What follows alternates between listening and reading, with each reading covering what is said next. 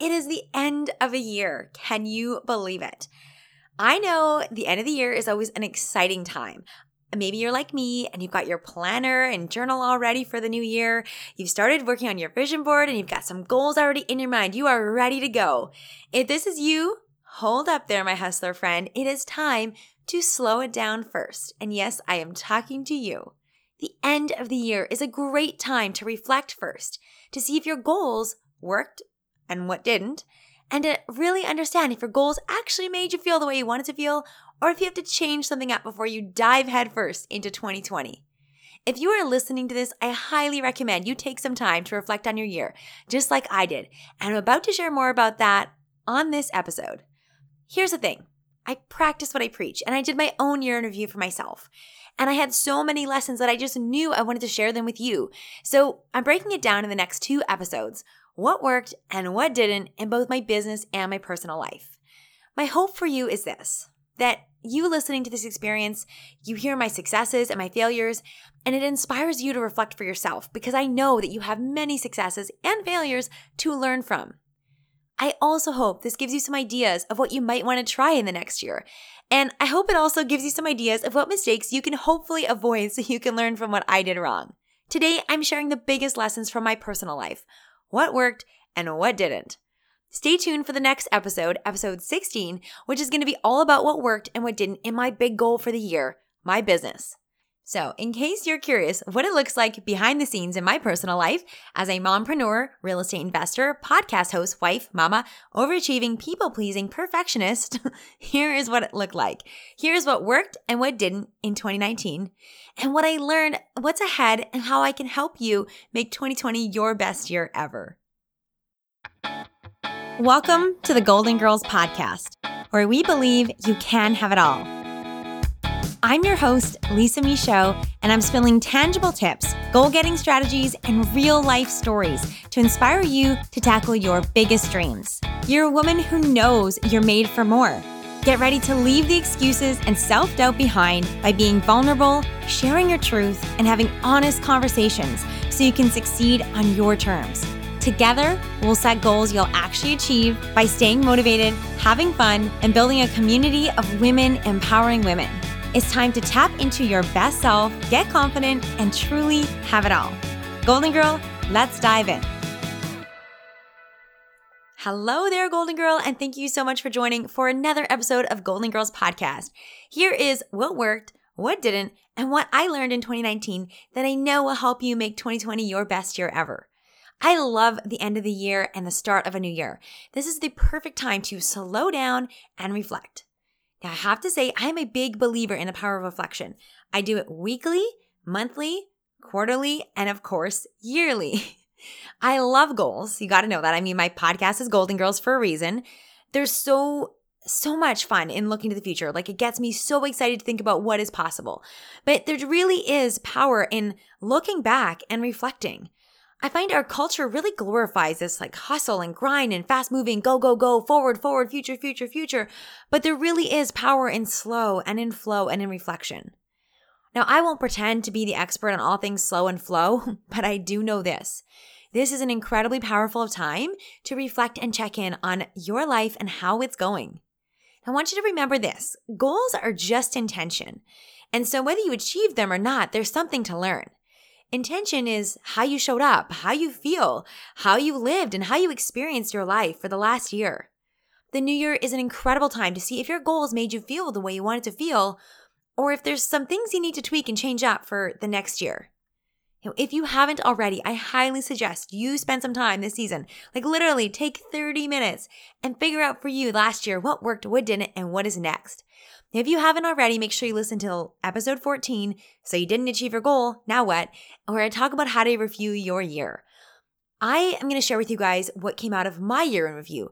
But before I do that, I just want to make sure you know that I have a free playbook for you so you can review your year too. And you can grab it at lisamichaud.com/year-in-review. And don't worry, I got that in the show notes for you, of course, too. Now, you better believe I actually use the things that I share with you guys, so I did my own year in review. I decided that I wanted to dish with you guys what worked and what didn't in both my business and my personal life. It's going to be broken down over the next 2 episodes so that I don't overwhelm you with all the things, because frankly, it was hard to just pick the best lessons that I knew would help you. Today's episode is all about the best lessons from my personal life and what's ahead there. Stay tuned for episode 16, which is going to be all the things that worked and what didn't in my business. And I just want to quickly preface it with this. Even if you're not an entrepreneur, no matter what your goal is, whether you are a professional, whether you are a work-at-home mom or stay-at-home mom or dad or an artist or athlete or anything, that episode, the next episode, is going to be very specific to any goal. So just because you don't have a business, I don't want you to write that off. I want you to listen to both of these episodes, because they really come together. In both of them, I'm sharing the biggest lessons I learned and what's ahead in 2020, both personally for my goals and for my business. My hope here is that hearing my journey, I hope that you can hear that there are ups and there are downs. And in any successes you may see, that there are always both of those things. I hope that you can hear what worked for me and maybe learn a few things that you can try too. And my goodness, if I could save you from making some of the same mistakes I made too, I really hope I can do that. In these episodes, I really want to speak to you heart to heart, friend to friend. These are my real lessons. They are unfiltered, unedited, and they are real. So for those of you that really want to know what it looks like behind the scenes of my life, the good, the bad, the messy, the motherhood, the real estate investing, the people-pleasing, the perfectionism, the wifing, all of the things, here is what worked and what didn't and what I believe can really help you. Before I dive all the way in though, I want to give a big shout out to our amazing golden girl, Evenstar. So she took part in our 100-day challenge, and I'm a big fan of 100-day goals, and I'm sure I'll talk about them more on future episodes. But her goal was to have a 100-day creativity challenge, and she went in with an open mind to every day in some way to flex her creativity. And she did it for 100 days. And this woman, I mean, she's an incredible powerhouse, but she had a lot of reasons why she didn't have to do this or why it would have been pretty much impossible to do it, starting with the fact that she works really long days, like 14, 15-hour days. And she still found a way to do it. And she recently shared with us, which was so cool, that she, for 100 days, some days she just read an art blog or she followed a new artist on Instagram. Other days she spent 6 or more hours painting in her studio. And she really just held space for her artistic side with no expectations of outcome or anything else.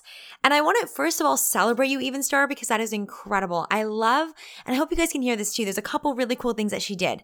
You know, she set an intention for what she wanted without a heavy expectations. Your goals don't need to have metrics. Your goals don't need to always be so specific and measurable and blah, blah, blah, like so restraining that they're not even fun. She had a goal that was joyful and fun and to find her artistic voice every single day. And that's an amazing goal. And so I want you to think about too, as you go into your goals for the new year, that it can be whatever you want it to be. It can be fun. It can be playful. It can be creative. And there's also some real power in doing it consistently. Every single day she did something big or small. And so my friend, that's one of the lessons that I'm going to share with you guys too, is consistency matters, and it mattered for Evenstar, and it'll matter for you too. So Evenstar, thank you so much. Congratulations for 100 days. I love that you have a new mindset about arts, that you've created an experience, and that you even found a new painting medium. So freaking cool. And you guys definitely, I'm going to link to Evenstar here below. Check out her art. It is absolutely stunning. For anybody listening, take away this too. Think about what an interesting goal this is and what a different way to approach them is. And it worked. Like, she's stoked and so proud, and the work she's created is absolutely beautiful. So take the pressure off to always have super specific or measurable goals. Think about the intention and how you want to feel. Go in with an open mind and show up consistently. All right, let's share the good stuff. You can actually hear about my real life mistakes now. My hope for you listening, by the way, is that you hear my successes and my failures, and this inspires you to reflect for yourself, because you're going to hear a lot of my lessons, but I know you have your own too. I hope this gives you ideas of what to try and, again, mistakes that you can hopefully avoid for the new year. Okay, so let's start with the positive, what worked personally. Well, I'm going to talk about this on a whole other episode, but I just want to shout this out, and that a lot of great things happened in my business, and I just really genuinely had a lot of fun. There was a lot of really exciting moments. I got to do a lot of the things that I really enjoy, And I'm really proud of what I built this year. And that's such a huge win for me personally, in my heart and my soul.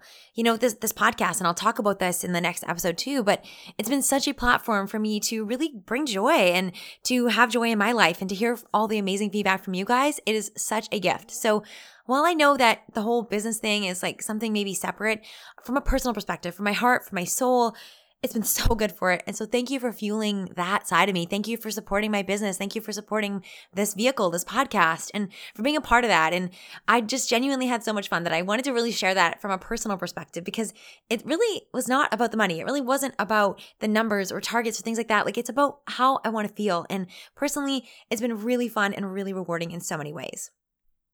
Okay, now here's something that I went into from the year wanting to fail a lot more. And I challenged myself to do this a little differently. My goal was to fail 100 times. So that's 25 times a quarter. So every 3 months I would sit down, I always do this, I reflect, and I would say, okay, how can I fail 25 times? A lot of times when I do my weekly planning, then I'd be like, okay, I need to fail at least a couple times a week. And if you look at this, 100 failures, that's basically failing twice a week every week. And I wasn't sure how this was going to go. I thought maybe I'd run out of things, or this would just be so uncomfortable. But I have to say, this has been one of the coolest things that I did. I got so comfortable failing. I failed at being the top blogger this year. I didn't win the award. I failed at my certification in CTI. I had a lot of people saying no to joining my programs or working with me. I got a lot of calls that said no. I pitched a lot of articles that said no. And I also had a lot of successes from it. I mean, I'll talk about a lot more of those too later down the road, but really it was the process of getting comfortable with being uncomfortable. That is the biggest win. It was so cool for me personally. Every couple days I'd look back and say, okay, what can I do to fail? And it just like got me excited to do things that were uncomfortable and got me outside of my comfort zone. I never would have applied to be Vancouver's top blogger this year. I never would have gone for my certification. I never would have gotten some of the amazing podcast guests that I got. Or you know what? Honestly, I wouldn't have taken some days off because I would have been so afraid of not hitting a target. And this time I just said, you know what? I'm willing to fail. I'm willing to have it fall flat. I'm willing to challenge myself and do things differently than I normally would. Some days failing meant that I took a nap instead of doing the work that I thought I should be doing because my body really needed it. And some days it meant that I worked harder than I've ever worked before. But this whole concept of getting comfortable with failure, it was so cool. And you better believe I'm going to be doing it year after year after year. In fact, I'm even going to up the ante and try and do it 50 times a quarter. So that's going to mean I'm going to have to fail pretty much 4 times a week, pretty much every day. So stay tuned for more on that. Another thing that worked for me was doing workouts at home. My husband, Troy, works away for 2 weeks at a time, and for 2 weeks he's home. But when he's away, I found it really hard to get in consistent exercise because it was just me and the baby. Now, I this year signed up for something totally different, and I want to share something that I was pretty resistant to for a while, but I really opened up and I'm so glad that I did.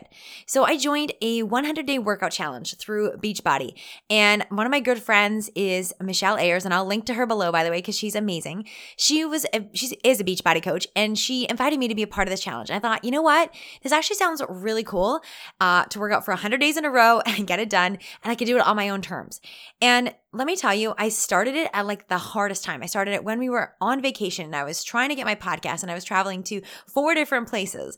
And okay, full disclosure, did not do all 100 yet. I'm at about 65, but it was one of the best things I did this year.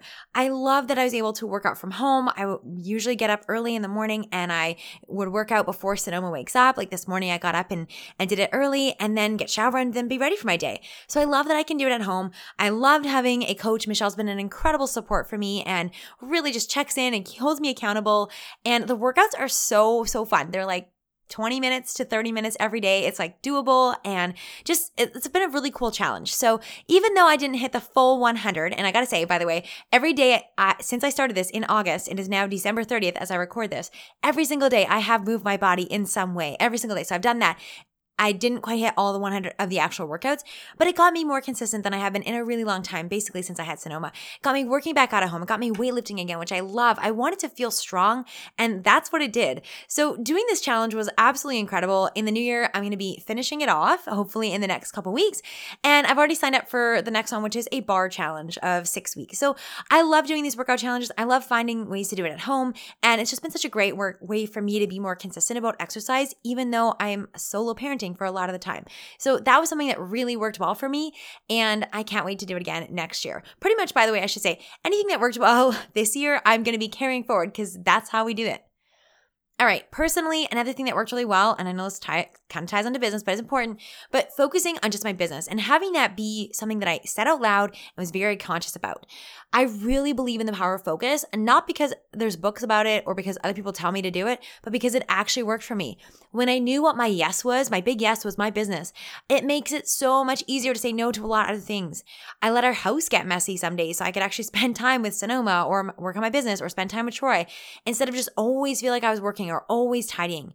This level of prioritization, being able to say no to a whole bunch of things, really helped me in terms of my mental clarity and just simplifying things. I didn't have to make decisions all the time. It was like, hey, does this serve my business or does this like immediately time with my family or something that I need? If not, it's a no. And so the power of focus for me really became true and clear in so many ways. Another really great thing that worked this year was learning about cycle syncing. I got to start out by saying I am not an expert in this, and one day I will bring my friend Laura Shirell onto this to teach more about this.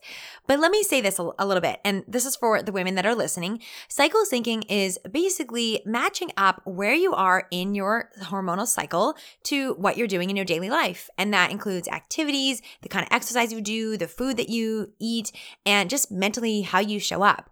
So this was a totally new concept for me. I knew that I had different cycles and different parts of my body and my flow and everything, but I didn't really know how it all fit together and how I could actually use that to apply to my body.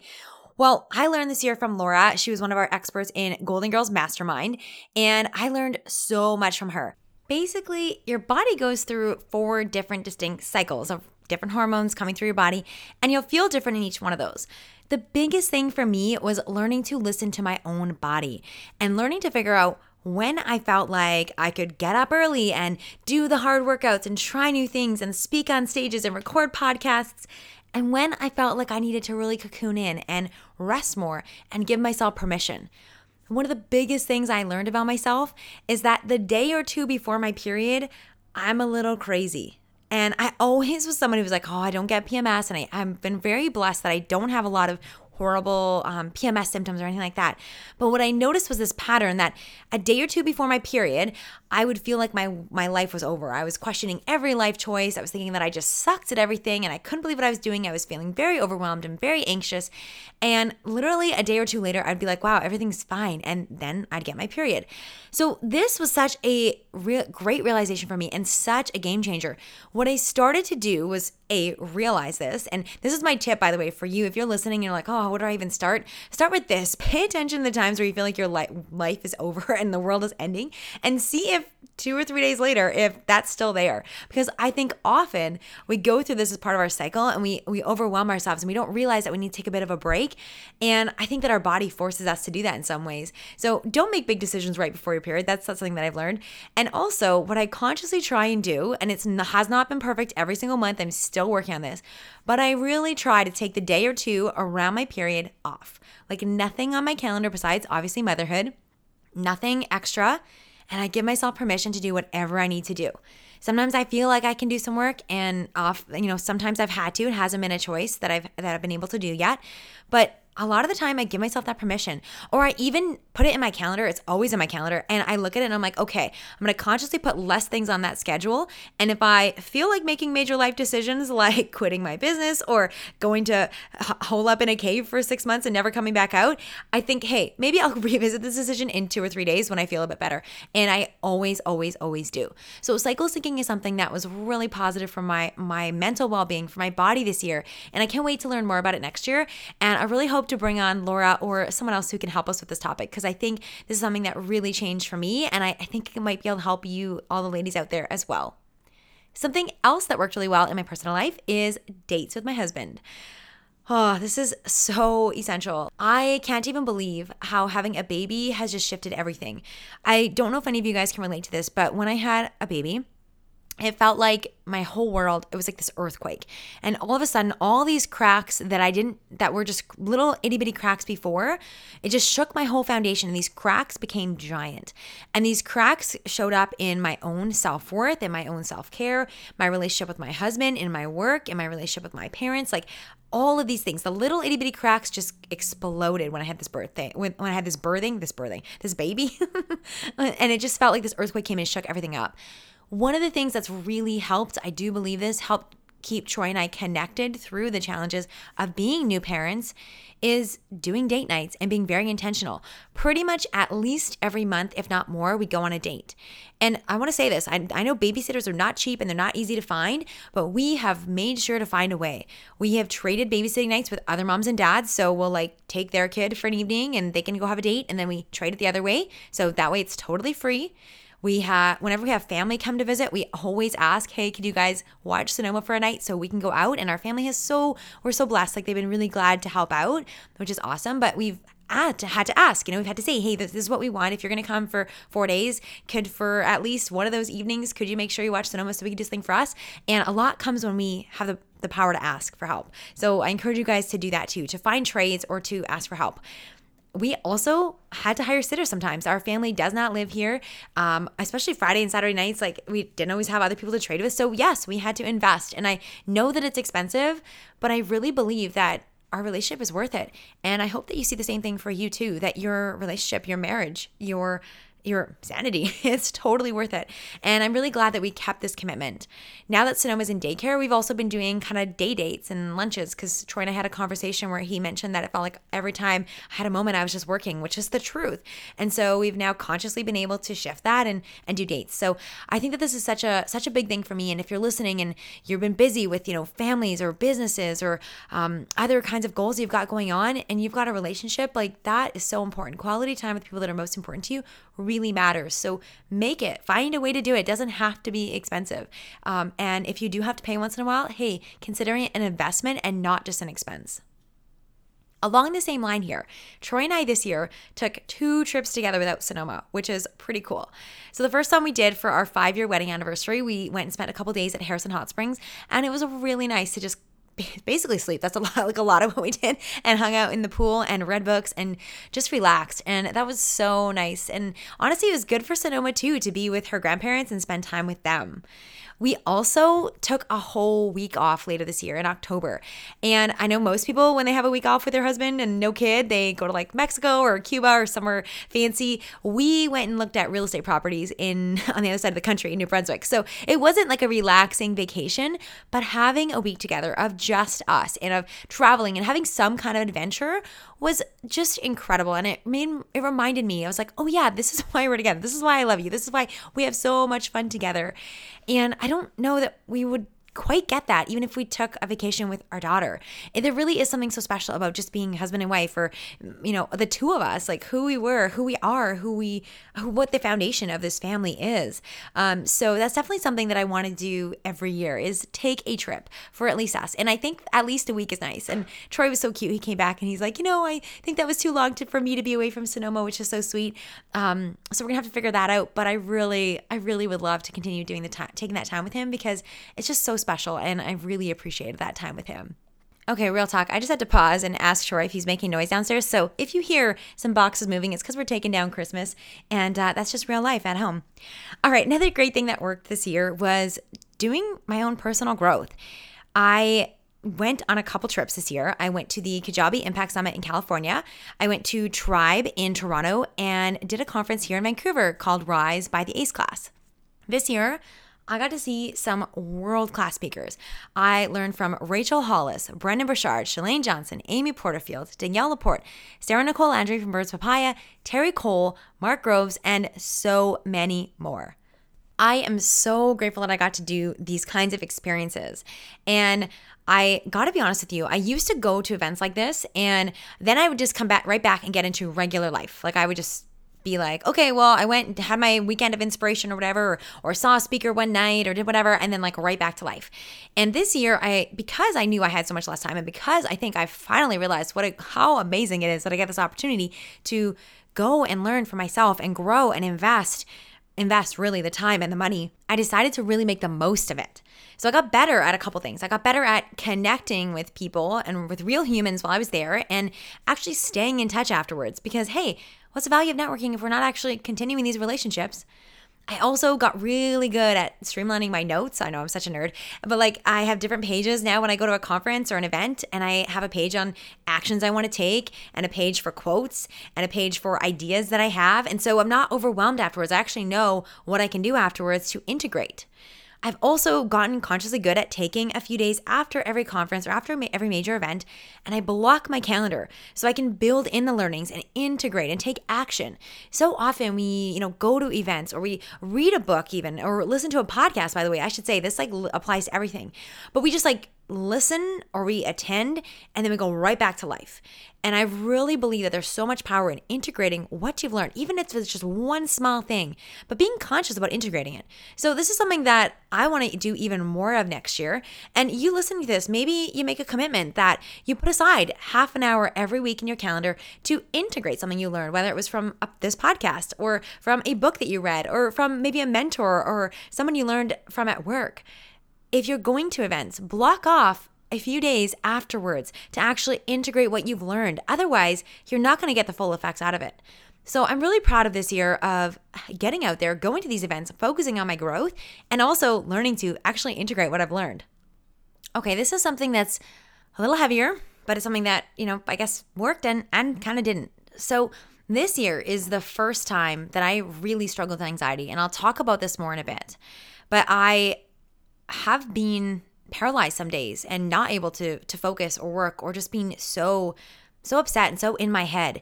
So this year I actually leaned out and did something that was very uncomfortable for me, and I decided to work with a psychologist to work on, in the beginning it was around kind of my goals and just kind of getting to the next level, and it really transformed into working on my anxiety because that's what really came out so hard and all my projections.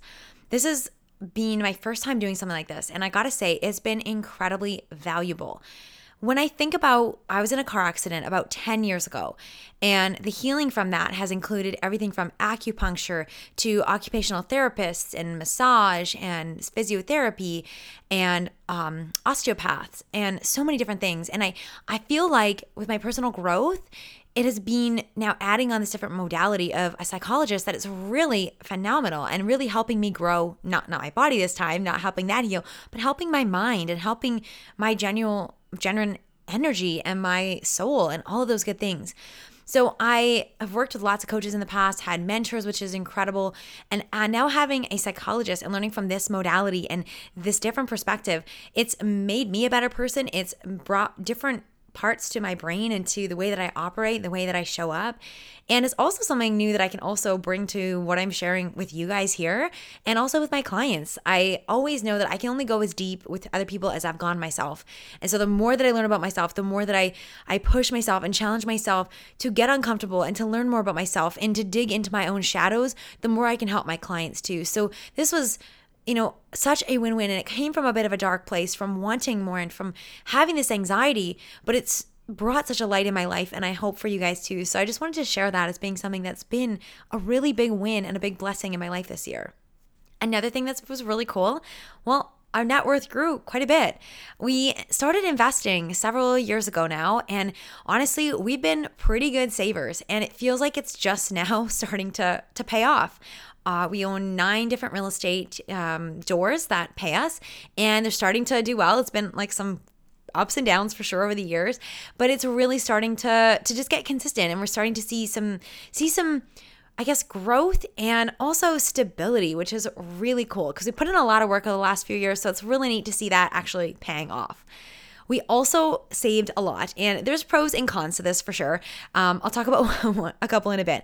But as far as, our network and the security, and I don't mean security in this old-fashioned tight way, but in the way that, like, we have freedom. That's what I mean, I guess. We have freedom, and that's really special. And the freedom to be able to choose how we want to live our lives, where we want to live, how we want to give back to the community and to the causes that we care about, and what kind of businesses we choose to support. We have the freedom to do that, and that's really cool. So I'm very proud of that, and that's something that we're obviously doing some good things. I think I should also say this, something that's really working is tracking it. Like every probably 3 or 4 months, I just do a quick update on our net worth to see how are we doing, up, down, where are our general accounts doing?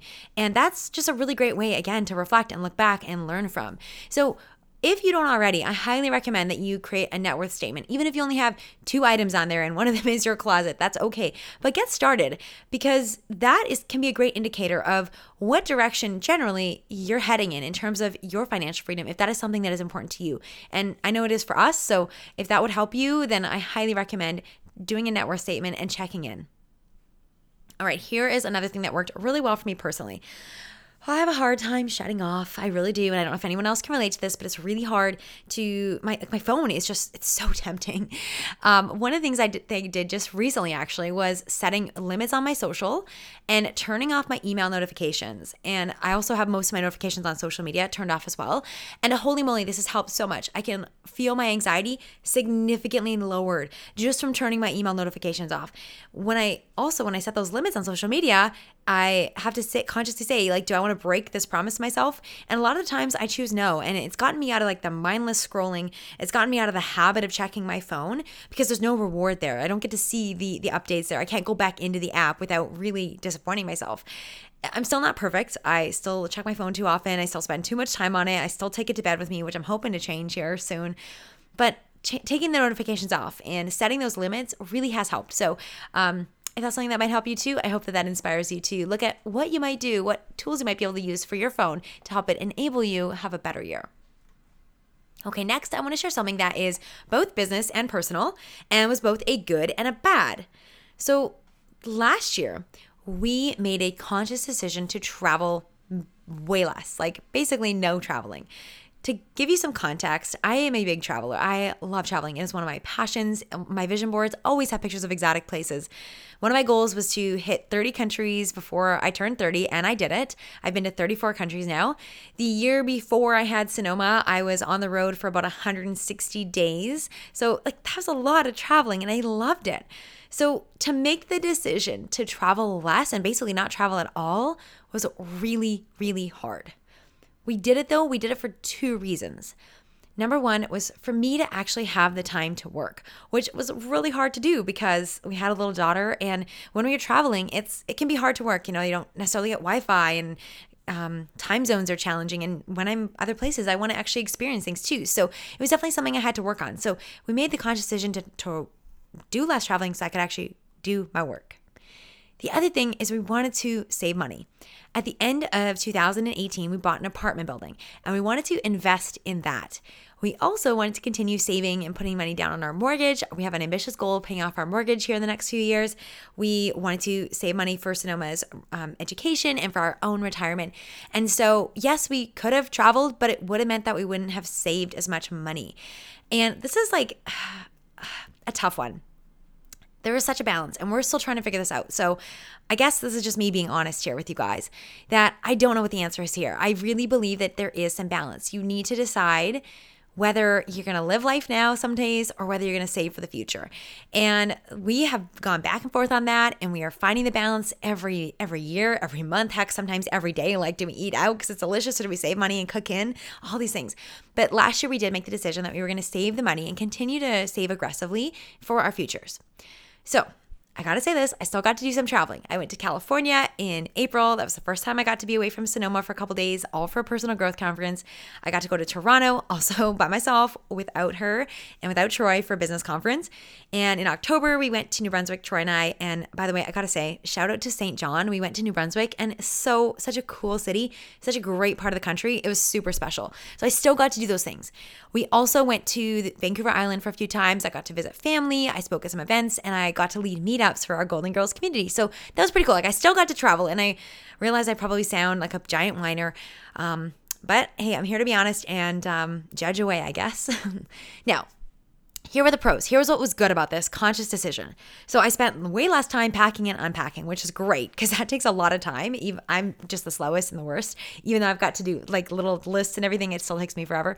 So less time felt like wasted, and I had more time to work or more time to be present. The other pro is truly I was at capacity for most of this year. I cannot imagine trying to do anything more than I did. Another perk of not traveling was being able to build a great community here. We strengthened a lot of our friendships and community and got to do some really cool things. We really enjoyed Vancouver and living here. So that is, to me, is a huge pro of not traveling. And even though it was a tough decision, and I'll talk about the cons here in just a minute, it was really special. And it's pretty cool to actually get to love where you live and experience it. So that was a really big win. Now the con, I missed it. Oh my goodness. I just did my year in review, obviously. I also did my decade in review. And one of the things that came up as something I missed and could already feel some regret around was not traveling more. So that was something that I did miss. So while it was a pro, we got to save some money. It was a conscious decision. I got to work more. I felt like I was maxed out. We got to enjoy the city more, build some great friendships. I did still feel like that there's a part of me that is a traveling soul, and I absolutely love it. So this year, it's something we're going to look at again. Okay. Now let's talk about what didn't work. Whew, there's a lot. All right. So first of all, childcare. This is a big one. And I'll probably talk about this in both episodes. And I want to acknowledge, first of all, this, because there is a really big blessing here. And I think this is the key here, by the way. With anything that didn't work, there's always a blessing. There's always a lesson. There's always, many of these beautiful things that come from it. So I've got to say that I got to spend the majority of the first 20 months of Sonoma's life with her, full-time caregiver. Troy and I were her sole caregivers. We didn't have any help. We have our parents when they would come to town. They were really lovely and would help and take Sonoma so we could do dates. Took her for us to do a couple trips, but really like day to day it was Troy and I. And Troy's away for half the time, so for 2 weeks at a time, it was just me. So I am very grateful for those memories, for that time with her. And I know that it's such a special thing. And I'm sure for a lot of you guys listening, that might make you feel really jealous. And I know, especially for those of you coming from the US or other countries where you don't get things like maternity leave, or it's just not as long as I'm grateful in Canada, we get long ones. But that was it is a gift. And so I know some of you guys may not understand what I'm about to say, and that is okay. I really believe that the beauty of the community that we have and the beauty of the work that I get to do is that we are all different. And what's most important is that we listen to ourselves, what we need, and what kind of life we want to create. So I am very grateful that I got to spend that time with Sonoma. And also, there were some hard things for it. I am an entrepreneur, so I actually didn't get a maternity leave. I didn't get paid, whereas most of my other friends, anybody in Canada that has a job, you get paid for that, and I didn't. The other thing about it, and this is way more important than the money, which is that I personally love the work that I do. I love personal growth. I love writing. I love speaking. I love coaching. It is life-giving to me in so many ways. And for the first 20 months, basically until September, I could only work a few hours here and there, and during naps and during early mornings and late nights, and not being able to create and do what's in my heart was really challenging at times. Troy has a big job and he's away for a long time. We have rental properties, and so we were doing a lot, and honestly, we were exhausted. Our relationship suffered. We were just both at capacity all the time, so we lost some connection there. Our household organization, I talked about how it was really great that we prioritized, work over household organization, but man, that definitely suffered. A house is a bit of a mess, and our life suffered in some ways. We finally got childcare in September, full time, and that just changed everything. And only now, 3 months later, do I finally feel like I'm starting to wake back up, and I feel like I have the mental space for more things like texting people back, mind-blowing, right? Or planning get-togethers. There was just a lot of things that I didn't feel like I had the mental space or capacity for that I now do. So it was just really giving me back freedom and giving me back this mental capacity, which is amazing. I have to say this too. The first day that Sonoma went to daycare, Troy and I sat down for about an hour, and we were like, oh my gosh, it's so great to just have a conversation together. And here's the thing, he is a morning person and I am a night person. And so Sonoma obviously is awake for all the other hours. So in the morning we'd try and talk, and I was a bit of a zombie. And at nighttime I'd try and talk to Troy, and he was a bit of a zombie. So it was just great to be able to have a midday conversation uninterrupted. Sounds small, but really it was a big thing. The other really great thing is that Sonoma loves daycare. She's just having the best time. She's got great friends. She's learned a lot from being with other kids and a new care provider who is wonderful and treats her so well. It's really been a amazing for our family. And I know that not everybody's family has these kinds of choices or these decisions or these situations, but this is just our experience. And I just wanted to share with you, for me, what really worked and what didn't work and what's now working really well. So we actually take her 3 to 4 days a week, not even full time. So we still do get the extra time with her, which is really special, but now we have space for ourselves. Oh, space. So nice. Okay, something else that I really struggled with this year was anxiety. So there was a lot of days, this is something I never had before, but this year I found it some days so hard to focus or accomplish anything. I just got caught up so much in worrying. Like I would look at my to-do list and be like, I don't even know where to start because everything needs to get done yesterday. And I would basically spend the whole day just spinning and could not figure out how to even get started. I've struggled to be present for my daughter, for my husband, for friends. Like I just would feel myself getting really anxious or thinking about my to-do list. Even when I did fun things, that I would be doing fun things on the surface, but in the moment I was actually worrying, or I'd be just making more mental to-do lists. And this is something that's a journey for me. I feel like I've gotten some tools, which is really amazing. And I like even December versus November has been way better for me. And I know that it's going to be a journey. So I don't have all the answers. I'm figuring it out. Something that was really hard, but I think I'm on the upswing. I think I'm learning some tools, and I know that everything that's happening to me is happening for me and for the lesson. And so I do keep looking at it like that and wondering, okay, what is this here to teach me? And I know it's been so much. Something else that did not work this year. I thought that having more time would fix my problem. I thought that Sonoma being in childcare would magically free everything up and my business would explode and everything would be okay. Not the truth. And I talk about this in episode 7 and 8 on time management, which if you haven't listened to them, go back and listen. More time for me actually meant more opportunity for distractions. It made me stop focusing. It was like, oh, I have all this time. I can do whatever I want. And the truth is that no matter how much time you have, whether it is 2 hours a week or 100 hours a week to do whatever your goal is, you still have to be focused because trust me, there are a lot of things you can do and you shouldn't do them all and you just can't.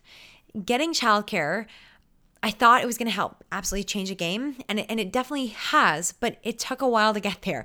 And it wasn't this thing that instantly having more time fixed things. No, I had to keep, and I will continue to have to keep recalibrating and figuring out what's actually important, and stop putting everything on my can-do list, on my to-do list, and stop having busy as my default, which are two of the things that I am now aware of, which I would never have been if I didn't have a child and didn't have this problem. So those are some of the lessons that came from thinking that time would be the answer. It's not. And if you're listening to this being like, yeah, but Lisa, you don't understand. Time will fix things. I promise you it won't. If you have more time, you're just going to cram it like I did. So make sure you listen to episodes 7 and 8. They're so good. And I say that as humbly as I can, while also trying to encourage you to really go listen to them. Last thing that didn't go well, and I already touched on this, but I want to call it out, is I miss traveling. And this is why I love reflections, by the way, is because it's a chance to look back and be like, okay, what was good and what wasn't?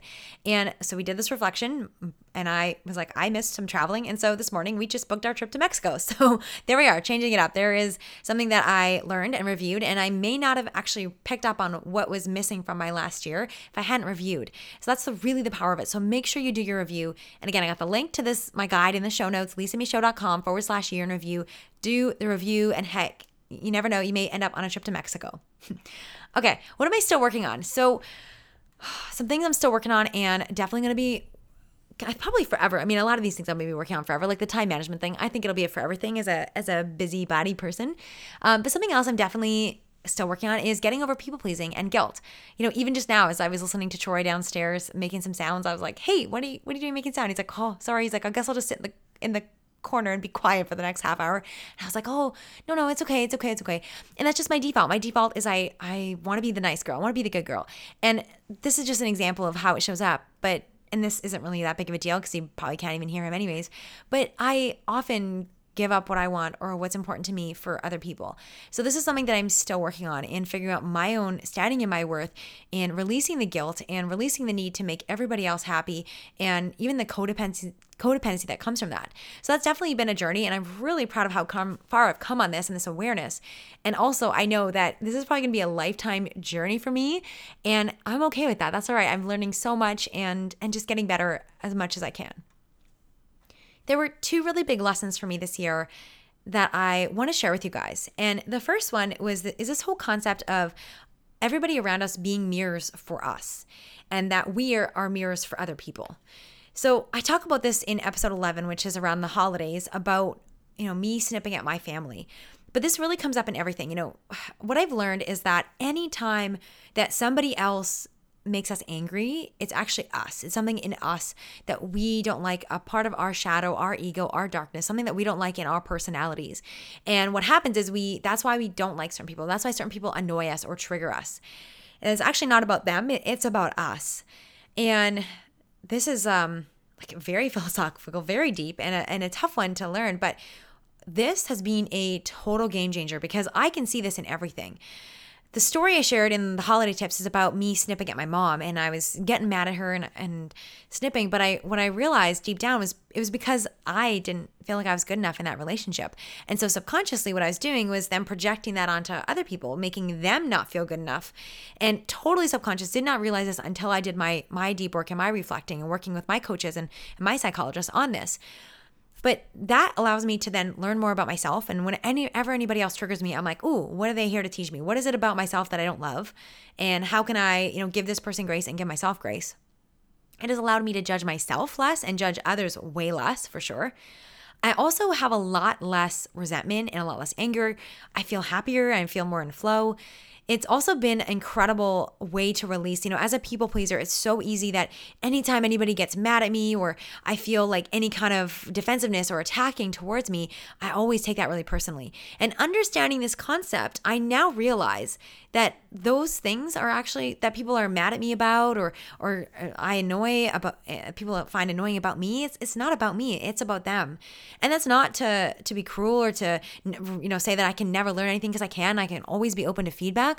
But it's to recognize that I don't have to own that, and that that's their journey and what they're on, and that I don't have to change myself. In fact, I can't, to make everybody else happy, that everybody's on their own journey, and I'm just mirroring back to them, and I am there for you guys, for everybody, for and that's what you guys are there for me too, and what people in my life, we're here to learn from each other about ourselves. And so that has been one of the biggest lessons, and it shows up in every part, in my business, in my relationship, in my family dynamics, in my friendships, everything, this lesson. And it's a deep one. It's one that I will be working on forever. Probably makes me a hard person to be friends with, because if you try and vent to me about someone else, I always try and figure out what's this actually about. So I apologize for all my friends, but I think this is so game changing. So I hope that little shift, or you being open to that, will change so many of your relationships too. The second big lesson for me was that focus really works. And at this season in my life, it is critical. I can't do all the things. I can't be volunteering for community programs, going back to school, starting my business, hosting all the mom play dates, doing all of the things right now. I just can't. And that's okay. And I'm all right with the focus. And I know that it's going to pay off. It's little tiny movements, being consistent day after day after day, is making a difference in my life, and that's what really matters. So being able to focus has simplified things, and for someone that's multi-passionate, this has been a little tricky, but I'm really proud of what I've been able to do from focus, and I believe in it now. And so just want to say, for all of you guys who love doing all the things, I feel you, I know you, but if you've struggled, if you felt overwhelmed, if you felt like there's too many things, focus. Focus really does help. It'll help you prioritize, help you simplify, and get the success that you want. Okay, so 2020, basically anything that worked well in 2020, I'm going to keep doing it. So definitely going to continue to focus. That's definitely happening. And I'm going to continue to fail. Like I said, that was such a fun thing. I love challenging myself and saying, okay, how can I fail today? And it really just got me thinking in different ways. So I'm definitely going to keep that up and integrate that all the time into every single week.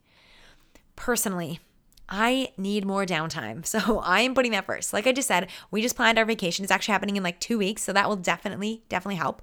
But I'm going to consciously put more downtime in the calendar, because I think as an entrepreneur, as soon as I have a day in my calendar that I'm free, or a free minute, I'm like, oh, what can I do off my work to-do list? It feels like I'm never done. But that's led to me being, frankly, a little exhausted. And so I definitely need more downtime and more conscious time for me. So I'm making that happen. I'm going to sit down with my hubby over the next couple of days and plan out a few vacation times over the year. And again, it doesn't have to be anywhere fancy. It probably won't be, but just the downtime. And that's going to be really, I know, so helpful for me. Another thing is just keeping up with the exercise, and even more of it. I've definitely reconnected to my habit of consistent exercise this year, which is great, and I love it, and I just want to continue to do more of it. So I'm really excited for that. The last thing I want to do personally is more conscious travel. So like I said, we just planned our trip, which is great. We are going to be visiting with family really close by, but a little family trip in March, which I'm already really looking forward to.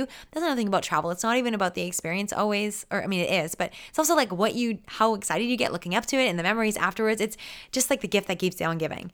And we're also possibly planning a little trip to our condo in Kelowna in the summertime. So I think there's going to be a few other little things. So I'm looking forward to just having more travel and having that fun back in my life.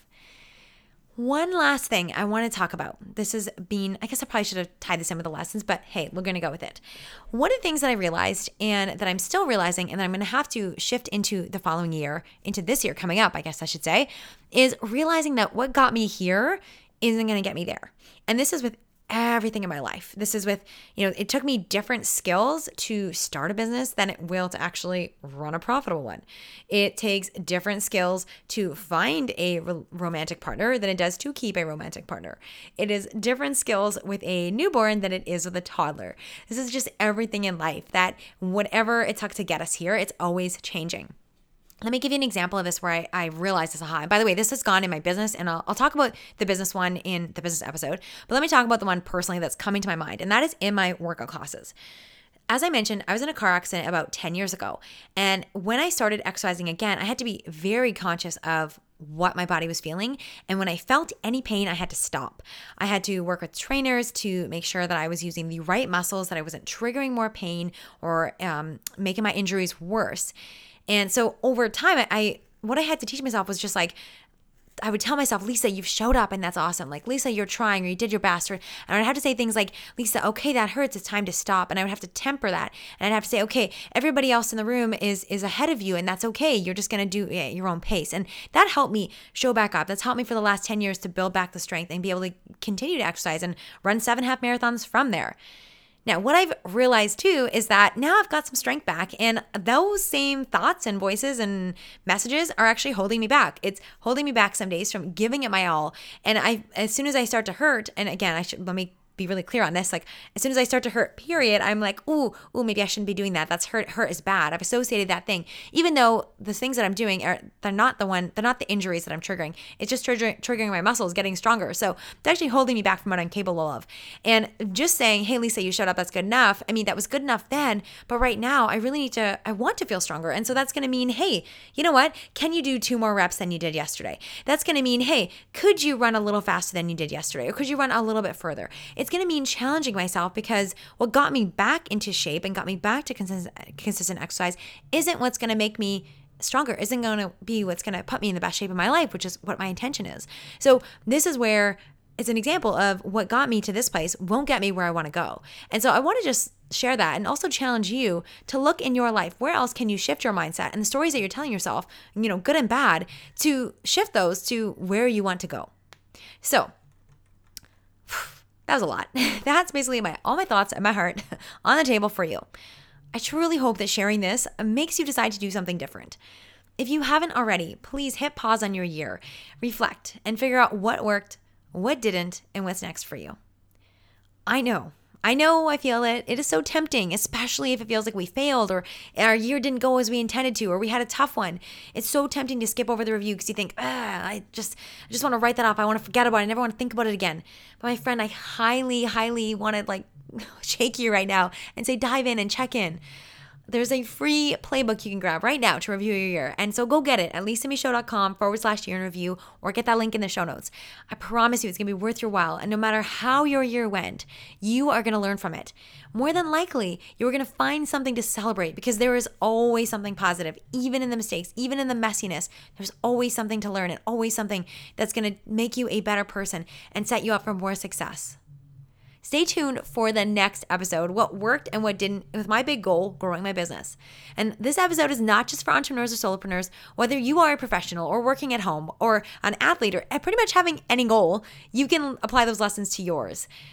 My biggest wish after hearing this, oh my gosh, I just hope that you hear and you know that no matter whether you finish this year better than you imagined, or if you cannot wait to close the book on it, you're enough. You have lived, you have learned, you have learned from my ups and downs. My wish is for you to know that anything is possible for you in 2020 and beyond. Take the things from me that you think might help you and apply them. Integrate them. You have the power to create any life that you want, so set the intentions and have the audacity to go for it. At the end of 2020, if you do that, you will be celebrating your best year ever. Thank you so much for listening to this episode. I have a question and a request to ask. If you have a friend or a coworker or a family member who you know needs to hear this, or they're asking you, hey, what's a good podcast recommendation? Please, please, please share this with him or her. Our little podcast, it relies on you, our incredible community of listeners, to help us spread the word and help us grow. So thank you so much for listening. Thank you for your support this year. And I cannot wait for even more amazing episodes to connect with you in 2020. Thank you so much for listening. If something spoke to you, send me a message by sharing this episode and tagging me on social media. If you know someone who would love to hear this episode, please share it with them too. Because I love surprises, make sure you subscribe to the Golden Girls Podcast today. It's the only way to find out about bonus surprise episodes and make sure you don't miss a single beat on your golden journey. Thanks again for listening, and I will talk to you in the next episode of the Golden Girls Podcast.